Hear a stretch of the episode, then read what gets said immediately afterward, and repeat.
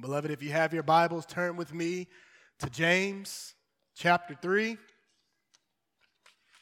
be in verses 13 to 18. If you're visiting us and you're using a Bible in a chair, it is found on page 1072, verses 13 to 18. If you do not own a Bible, please take that as a gift from us. If you are able to, please stand for the reading of God's Word.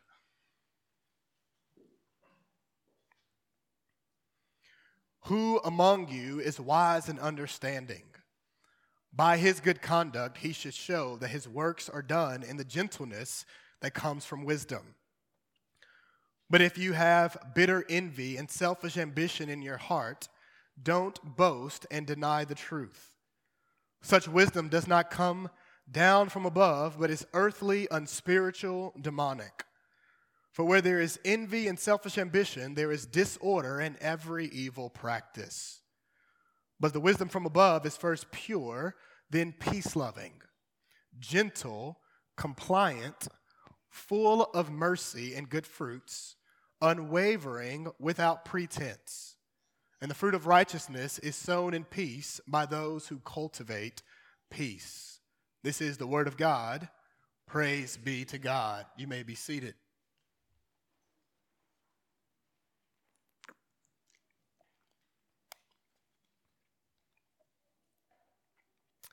Reality TV shows have been around for quite some time, became popularized in the 1990s and the early 2000s.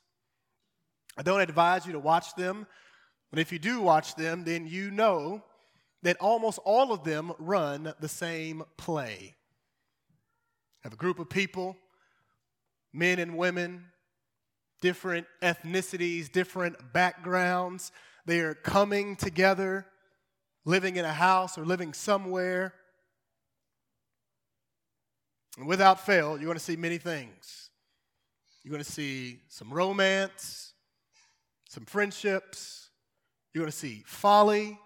You're going to see jealousy, selfishness, envy, selfish ambition you're going to see fights, drama, factions, and sometimes destruction. And they call that entertainment. As you watch it, you're going to see that every person there is operating according to some sort of wisdom that they think. More often than not, almost always, what you see is worldly being after and for themselves, you will see pride and its disparaging ends. Why? Because they're sinners.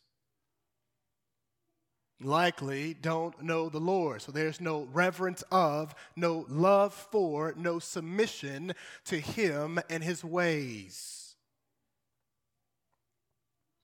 More often than not, relationships that are characterized by ungodly wisdom doesn't end well. It wreaks havoc, leads to much pain, no unity, no love, no peace. Because there's no submission to the God of peace, the very one who created relationships who created us for relationships and tells us how we're to go about our relationships with one another. This is very common in the world, and it should not be that way among the people of God. Why? Because God, in His grace, has rescued us. He has saved us through the sending of His Son. We went from being his enemies to, by the grace of Christ, being reconciled to him. And not only that, in Christ Jesus, we've been reconciled to one another where we are to have peace because we do have peace. And on this side of glory, in the with sin being present, because sin is present, our unity, our peace, our love is oftentimes threatened and sin seeks to assault it. So, beloved, how are we going to navigate relationships where we avoid destruction and we seek to maintain the peace and unity that Christ Jesus has brought about? We need wisdom. We need godly wisdom. Very wisdom that is contrary to our flesh and countercultural to the thinking of this age. We need a wisdom that leads us to be loving and causes us to pursue peace. James gets at that in this morning's passage. So, our big idea from this passage, if you're taking notes, is this. As Christians, pursue godly wisdom to cultivate peace in your relationships. As Christians, pursue godly wisdom to cultivate peace in your relationships. I have three points for us, and they are words of exhortation. First, demonstrate wisdom by your deeds. Second, despise ungodly wisdom. Third, pursue godly wisdom for peace. Demonstrate wisdom by your deeds, despise ungodly wisdom, and pursue godly wisdom for peace. First, demonstrate wisdom by your deeds. Look at verse 13. James says, Who among you is wise and understanding? It begins the section with a question in regards to wisdom and understanding. Now, it's important for us to know that when he talks about wisdom, he's not talking about earthly wisdom for the sake of survival. The type of wisdom that older generation impart to younger generation, generation to help us thrive. It's not those wise sayings like to be early is to be on time, is to be on time is to be late, and to be late is to be forgotten. It's not the kind of wisdom that my psychology professor gave us to say that, man, hey, there are three words that can end almost any argument. You're probably right. Some of y'all are gonna take that and try to apply that to see if it works. But that's not the kind of wisdom that James is getting at here. You see, the wisdom that James is getting at is a practical wisdom for holy living. The wisdom that he's getting at is a wisdom to where one has knowledge of who God is and his word and seeking to apply it to their very own lives. Having insights. The reality is, beloved, God's people are not to be marked by folly, but to be marked by wisdom. Think about James chapter 1, verse 5. He says, Ask the question, if you lack wisdom, it ungrudgingly, and it will be given to him. God wants his people to be wise. Think about the very scriptures that we have. You have a section of wisdom literature. Books like Job and Proverbs and Ecclesiastes. In fact, the very evidence of our maturity in Christ is that you and I are growing in wisdom. God is the wise one. God is wise. He is all wise. He possesses wisdom in infinite measure. Proverbs 8 personifies wisdom and talks about how he made the world with wisdom. In Romans chapter 11, the Apostle Paul is blown away by God's wisdom in the work of our salvation, and where he just begins to worship God, saying, Oh, the depths of the wisdom and the knowledge of God. How unsearchable are his judgments, how inscrutable are his counseled counselor. He doesn't ask for, nor do he takes advice from creatures. He's never lacking in any sort of information. And his wisdom, it is always contrary to fallen human, confounds it. Think about the work of the cross. Human, fallen humans would hear the work of the cross and see it as folly. And Paul says in 1 Corinthians 1 that the foolishness of God is wiser than the wisdom of man. That in God's wisdom, he would send his son to become a man, and salvation will be brought about not through, through physical conquering, but through physical suffering.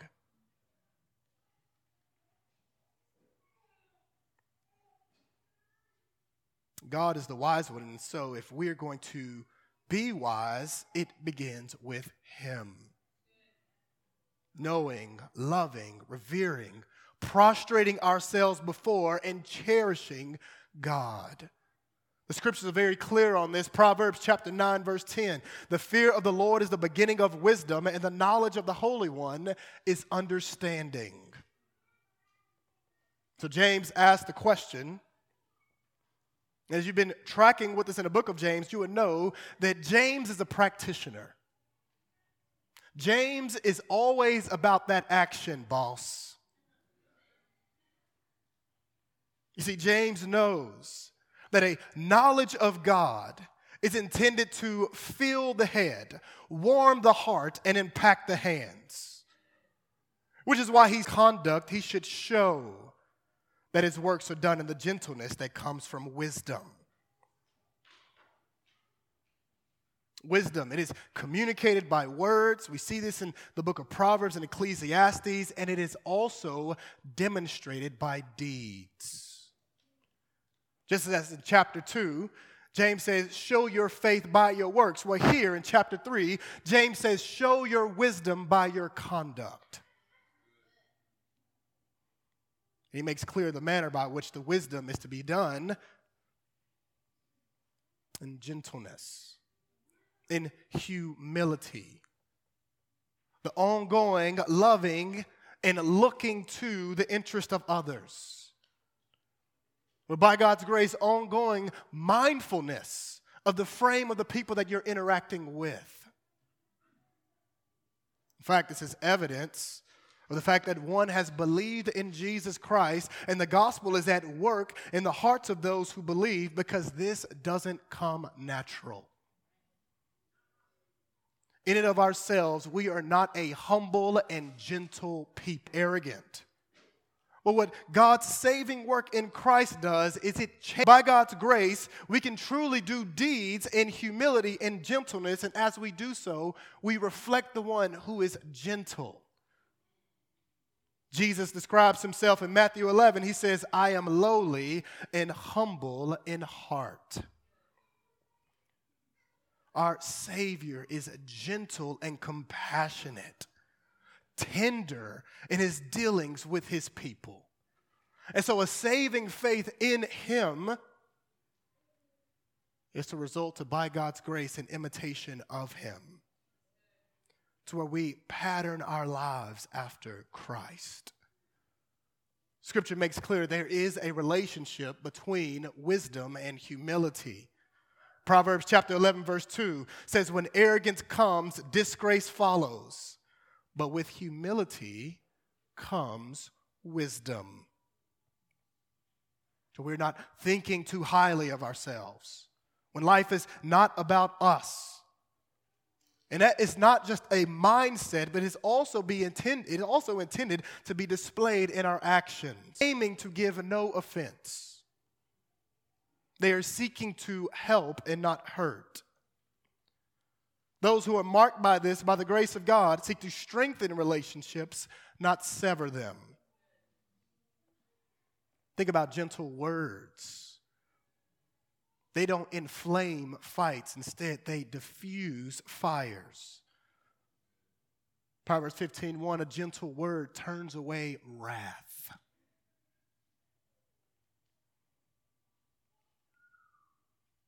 Demonstrate our love and gentleness. We're seeking to serve others. And so, brothers and sisters, the question to consider is do you consider yourself to be wise?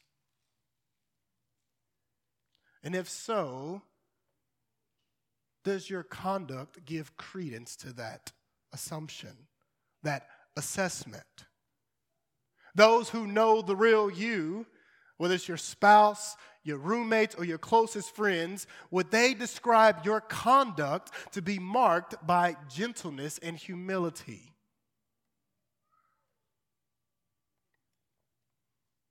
Scriptures ongoingly exhort us towards a posture and a lifestyle of humility and gentleness. Colossians chapter 3 verse 12 put on then as God's chosen ones holy and beloved compassionate hearts kindness humility meekness and patience.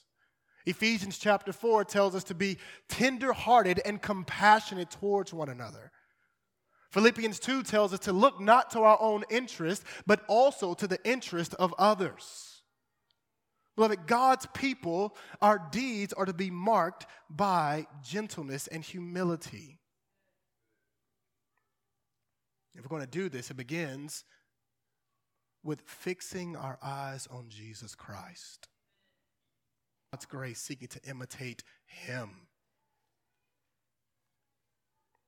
Until there are two wisdoms. You have ungodly wisdom and you have godly wisdom, and James is going to spell that out for us real clear.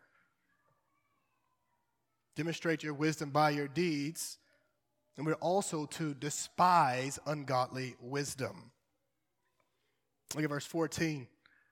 He says, But if you have bitter envy and selfish ambition in your hearts, don't boast and deny the truth.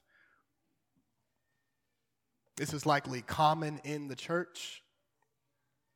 In the churches that he's writing to, there was much division, as we will see next time in chapter 4. Talks about bitter envy and selfish ambition. A heart that is consumed with sin will show itself in the deeds motivated envy and selfish ambition. Both are works of the flesh. Both seek to assault peace and unity in personal relationships and in the covenant community. Think about bitter envy. Very synonymous with jealousy for what they have or the position that they're in, assuming that you should have that position, that you should have that possession. Deeds motivated by bitter envy and selfish, eh, bitter envy in particular, is seeking to impose your own will to get the very thing that you're after. James also mentioned selfish, I mean, selfish ambition, where this is a, a self advancement regardless of who it hurts. Both of these things have one thing in common, and it's focusing upon the self self centeredness, self consumption, self exaltation, and a zero regard for others. we are prone to insist on our own way and are willing to do whatever and harm whoever to attain the very thing that we want. Even if we think about our own deeds and motives, how often is it that envy and selfish ambition are the imp- whether it's at work or at home, even in our relationships within the context of the church? How often is that the case? James is making clear that it's very well. And he says that if that is the case, then do not boast. Don't brag as if you are doing this for out of a love for God, a concern for his glory, as if you're concerned about love and unity. James here is calling the bluff, and he says in verse 15, such wisdom does not come down from above, but is earthly, unspiritual, demonic. The first phrase, doesn't come down from above, alludes to James chapter 1, verse 17, where he says, Every good gift and perfect gift is from above, coming down from the Father of lights. James is making it abundantly clear that deeds motivated by envy and selfish ambition, they are not of God. That God didn't sign off on that. God doesn't approve of that. That is not of Him. It is, in fact, the very antithesis of the character and nature of God. God is a good and gracious, holy, righteous, and sinless God. And so, this ungodly wisdom is the exact opposite of all who He is. This is worldly wisdom, earthly, not coming down from above, but coming up from below. Renewed, unredeemed humanity. James actually makes clear the source of this wisdom. He says that it is demonic, it is ungodly, it is evil, deceitful, it is deadly. Think about the fall, the counsel that Satan gave Eve in the garden, the very antithesis of what God said. Satan told Eve that you won't surely die. You will be like God. And when Adam and Eve ate, they did die. Beloved, Satan's wisdom, worldly wisdom, always, always, always points us away from God. It arouses the flesh and encourages fleshly pursuit. And the thing is, in this day and age, as in every day and age, since the fall, humanity has been constantly bombarded because Satan is the ruler of this age constantly being encouraged to put self first. That freedom is found in self discovery. To do what make you happy and who cares your own heart. Beloved, see the wisdom for what it truly is. It is ungodly. It is demonic. It tickles the ears, and folks who drink that Kool Aid, it tastes sweet, but it always ends in disaster. James even makes that abundantly clear in verse 16. He says, For where there is envy and selfish ambition, there is disorder and every evil practice. Worldly wisdom, ungodly wisdom, deeds that are motivated by selfish ambition and envy, they never lead to life, joy, human flourishing, or peace. Always, always, always divide and destruct. James himself even says every evil practice being very vague because it produces all kinds of evil. He speaks with great certainty here that where this is prevalent, no personal, no person, no relationship, no community, no society, no nation thrives when deeds are motivated by envy and selfish ambition. Beloved, name a relationship that, have, that has thrived when the deeds were motivated by envy and selfish ambition. Name one. Name one to where you're like, man, hey, they love each other even more. They are marked by peace and unity. I want my relationship to be like that. That's exemplary. We can't. They're never held as examples to follow, but as examples to avoid.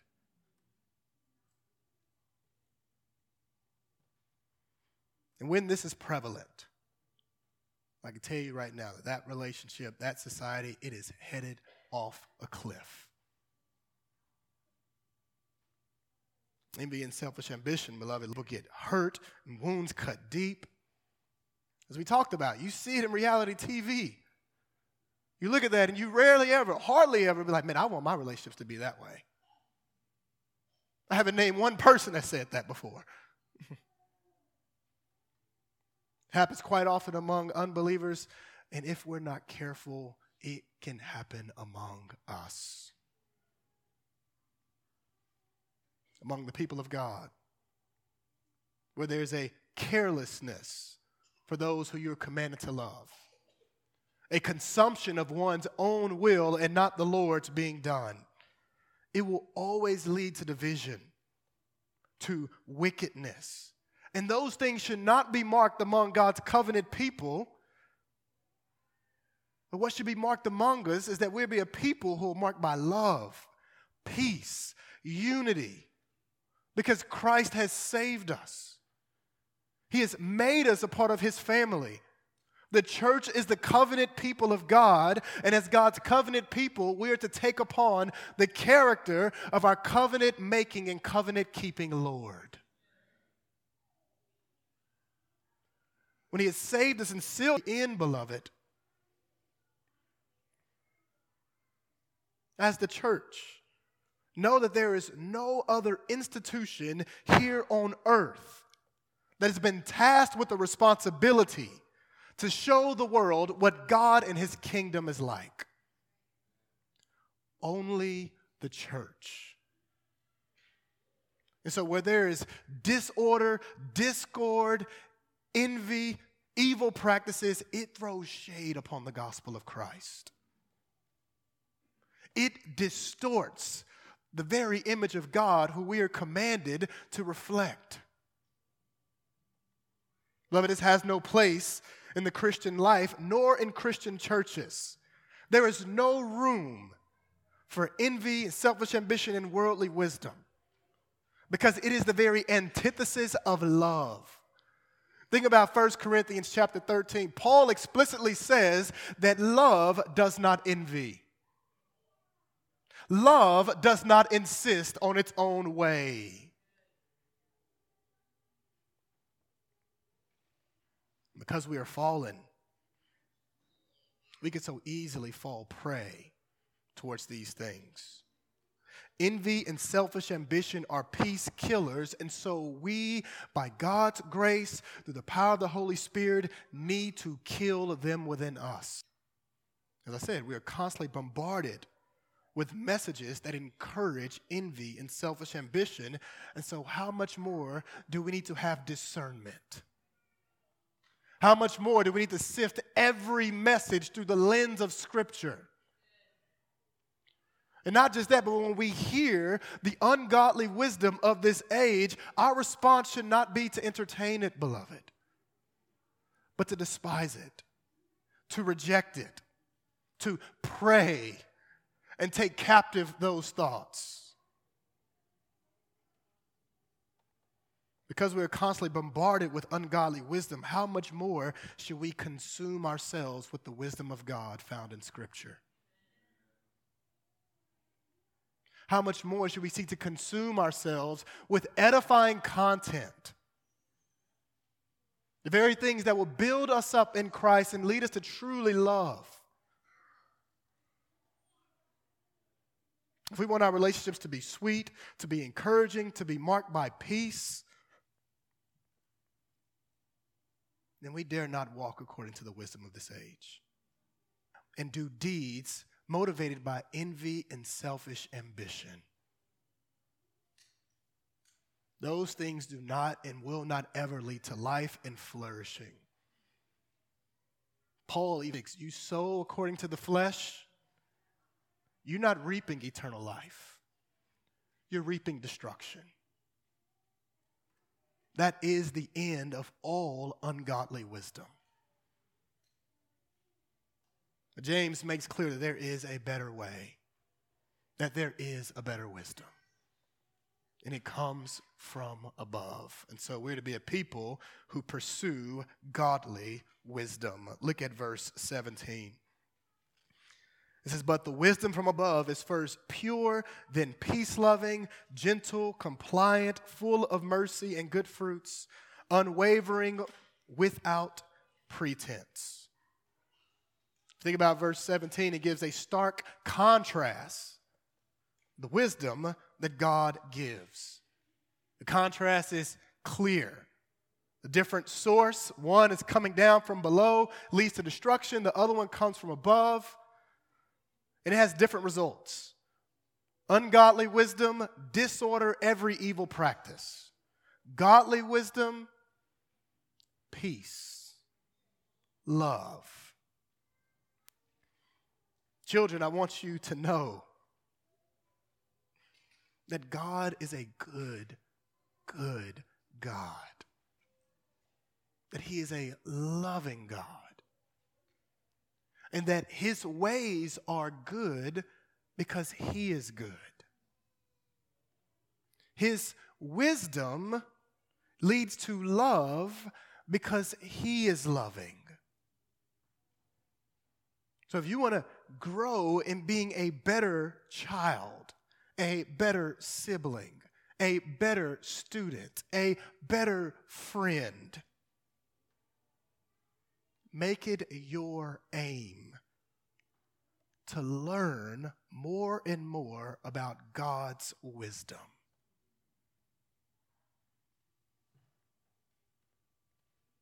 In fact, when you head home today, ask your parents to teach you about God's wisdom and give you examples on how you can apply it. For I know that your parents would love to do that. Verse 17, James says the wisdom from above. Once again, he is combining and alluding to things that he's already mentioned in the book. As I said earlier, James chapter 1 verse 5, if anyone lacks wisdom, he should ask God. James chapter 1 verse 17, every good and perfect gift is coming down from above. And so here we see that wisdom is a gift from God. And it's given through the means of his people seeking him. It's a gift from God. Think about 1 Kings chapter 4. God had a conversation with Solomon, asking Solomon what it is you want. And Solomon asked for wisdom, and God gave him wisdom. It's a gift. We're to seek it out. And so, if we want to grow in godly wisdom, beloved, we need to be a prayerful and studious people. A prayerful and studious people. Jesus got at this. Ask Matthew chapter 7. Ask and you shall receive. Seek and you will find. Knock and the door will be open. So what we're to do is we're to ask God to give us wisdom. And the asking is where it starts, not where it ends. If we're asking God for wisdom, then we need to put our heads in the book that He has revealed Himself and seek Him for the wisdom that is found in the Word. The book. If you survey the history of this world, even church history, you will see that the godliest and the wisest men and women were not those whose Bibles were closed and whose prayer lives were non existent. That only leads to folly. But the godliest and the wisest of people are those who, by God's grace, are devoted to prayer devoted to studying the Word of God and not being a mere hearer of it, being a very doer. Knowing that God's Word is the Word of life. So, brothers and sisters, if we're going to pursue godly wisdom, we need to devote ourselves to the personal spiritual disciplines taking in the word, meditating upon it, and seeking God in prayer. Beloved, how are you doing in this? How are you doing in this? You see, life in a fallen world, it is hard. We we're, we're in, we need wisdom, not from ourselves, but wisdom from God. Think about all the trials we face, whether it's a difficult colleague, a hard roommate, a struggling marriage, a rebellious child. And all these and more, we need wisdom that only comes from God. But what's so amazing about God is that He is gracious, He is generous. He gives and gives and gives. And James here is talking about the multifaceted attributes of wisdom. And this wisdom that he gives, it reflects his character.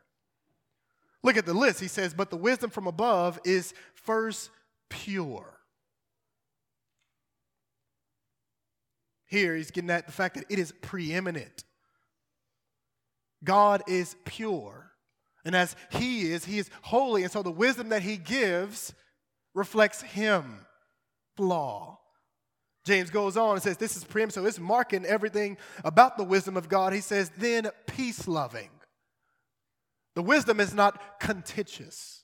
In fact, it's the very antithesis of the disorder that ungodly wisdom gives. It is the pursuit of harmony among one another. It is kind and patient. James says that it is considerate. I mean, gentle. It is considerate. It is a wisdom that is mindful of others, gentle in interactions. He goes on to say that it is compliant, it's not controlling. In fact, it's the very opposite of selfish ambition because it's not insisting on its own way. In fact, it's willing to yield to others insofar as they are not compromising theologically or ethically. James says that it is full of mercy. This wisdom leads one to have a merciful disposition in light of the gospel of Jesus Christ. Seeing that God has been abundantly merciful towards us. This eagerness to show mercy towards others. Good fruits. Once again, James is being vague because the fruit is numerous. Just like every evil practice is numerous in wickedness, well, the good fruits here is numerous in goodness. It is unwavering. It is impartial and enduring. It is without pretense being sincere, without hypocrisy, having this single minded devotion to doing good, just like God in chapter 1. Beloved, the attributes of God's wisdom here, when you really think about it, it's in the context of relationships. And not only that, but it pursues peaceful and loving relationships. To where, by God's grace, if we walk in the very wisdom that God gives, think about how sweet our relationships will be. Personally, how refreshed we will be, how much we will actually refresh others corporately. There'd be greater and greater degrees of an eagerness to maintain unity in the context of the local church. Think about the relationships that would blossom like flowers in the spring. If daily we sought the Lord, beloved, think about how much stronger would marriages be. if both spouses were seeking to walk in accordance to godly wisdom. How sweet friendships, how much will they flourish? Think about the beauty of God's ways being put on full display.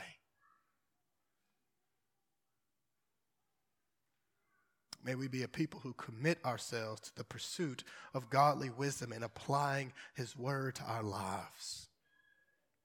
So, friends, if you know yourself to not be a Christian, I am glad that you are here. I assume that, man, when you hear this, you're probably like, man, I want this in my own life. And honestly, who don't?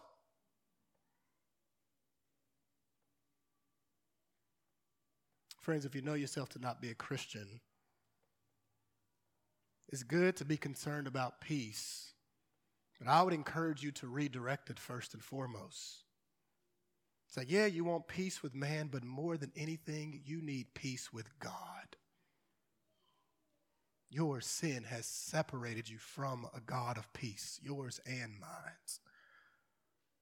And what he offers through the gospel of Christ, the sending of his son, is the very thing that all humanity needs peace with him. And it only comes through Jesus Christ. Christ suffered for our sins. Christ bled and died and rose again. So if you want peace, first and foremost, seek it with God by trusting in Jesus. And by God's grace, He will make you one who leads you to pursue peace with others. If you want, you can talk with any of our members after service. We'll gladly have the conversation. Brothers and sisters, if you are looking for an example of the godly wisdom being embodied in human form, look no other than Jesus Christ. As the Son of God who became man, and throughout his life, he walked in godly wisdom. His word and his ways were and are pure. He is peace loving as he came to bring peace, and peace is found in him. He is a gentle and compassionate Savior. He is rich in mercy. He always does good works. He is wholeheartedly committed to doing the Father's will and being for God's glory and our good. And the work of Jesus Christ on the cross transforms all who trust in Him to where it makes us to be these kinds of people. The Holy Spirit that has sealed us is a spirit of wisdom. And as we walk by the Spirit, we begin to exude more and more godly wisdom. Think about the Beatitudes that we read in the corporate scripture reading. What God does in transforming our lives is He makes us humble, He makes us merciful, He makes us peacemakers.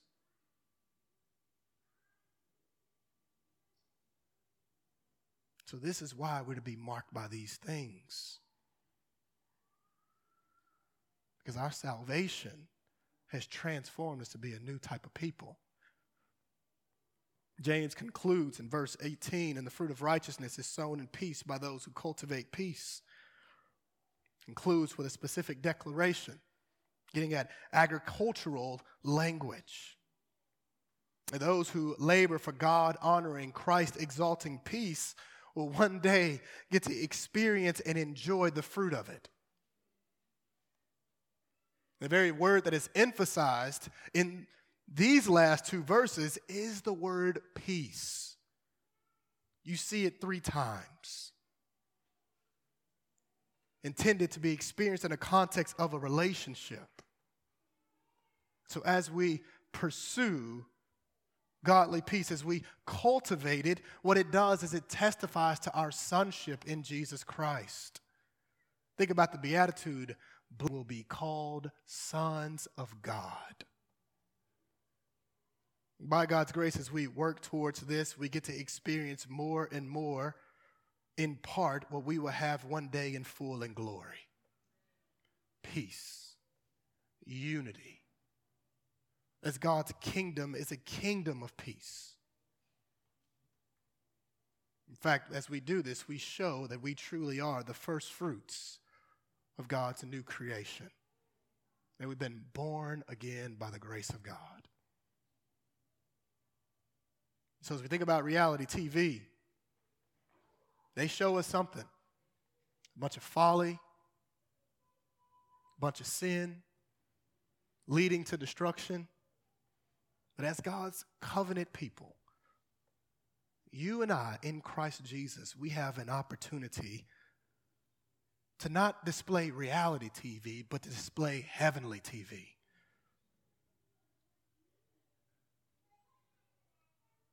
Where there's unity, love, joy, and peace. And the way that we do that is by God's grace, we walk according to godly wisdom. May that be true of us. Let's pray.